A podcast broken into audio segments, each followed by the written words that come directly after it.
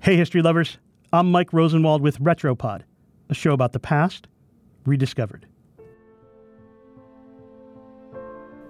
On the cover of the July 31st, 1869 edition of Harper's Weekly, there was a portrait of a steely looking woman in a long dress, her arms crossed, not the slightest hint of a smile on her face.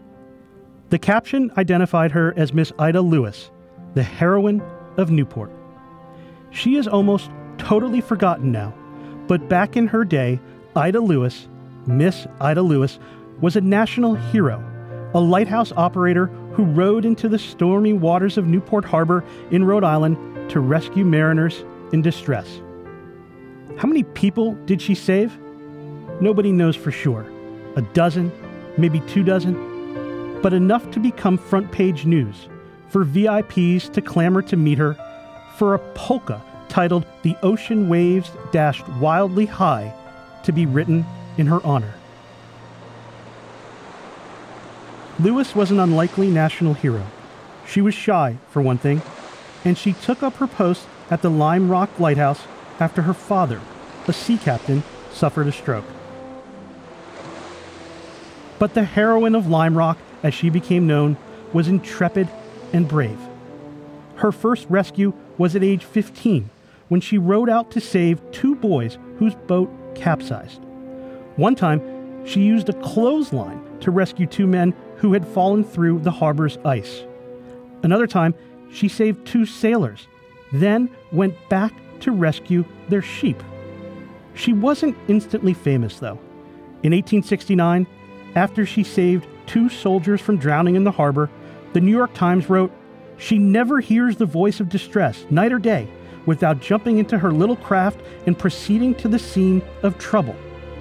The Times added, It is a pity that no testimonial has ever been given to this lady for the many lives she has saved.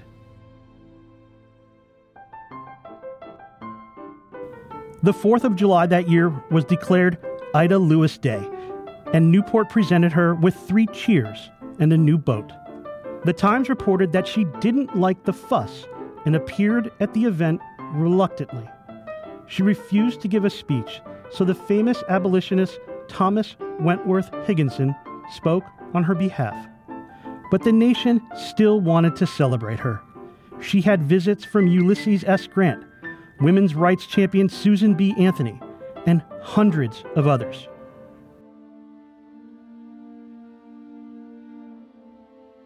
Lewis started experiencing bouts of poor health in the 1890s. She died on October 24, 1911, after suffering a stroke and collapsing in the lighthouse. She was 69 years old. More than a century later, in early September of this year, Miss Ida Lewis was bestowed an extraordinary honor at Arlington National Cemetery. She became the first woman to have a drive named after her. Knowing Lewis, though, she probably would have preferred how Newport honored her after she passed. Bells tolled in tribute and she was buried under a tombstone with the image of an anchor and crossed oars. I'm Mike Rosenwald. Thanks for listening. Special thanks to Michael Ruane for reporting this story for the Washington Post. And for more forgotten stories from history, visit washingtonpost.com slash retropod.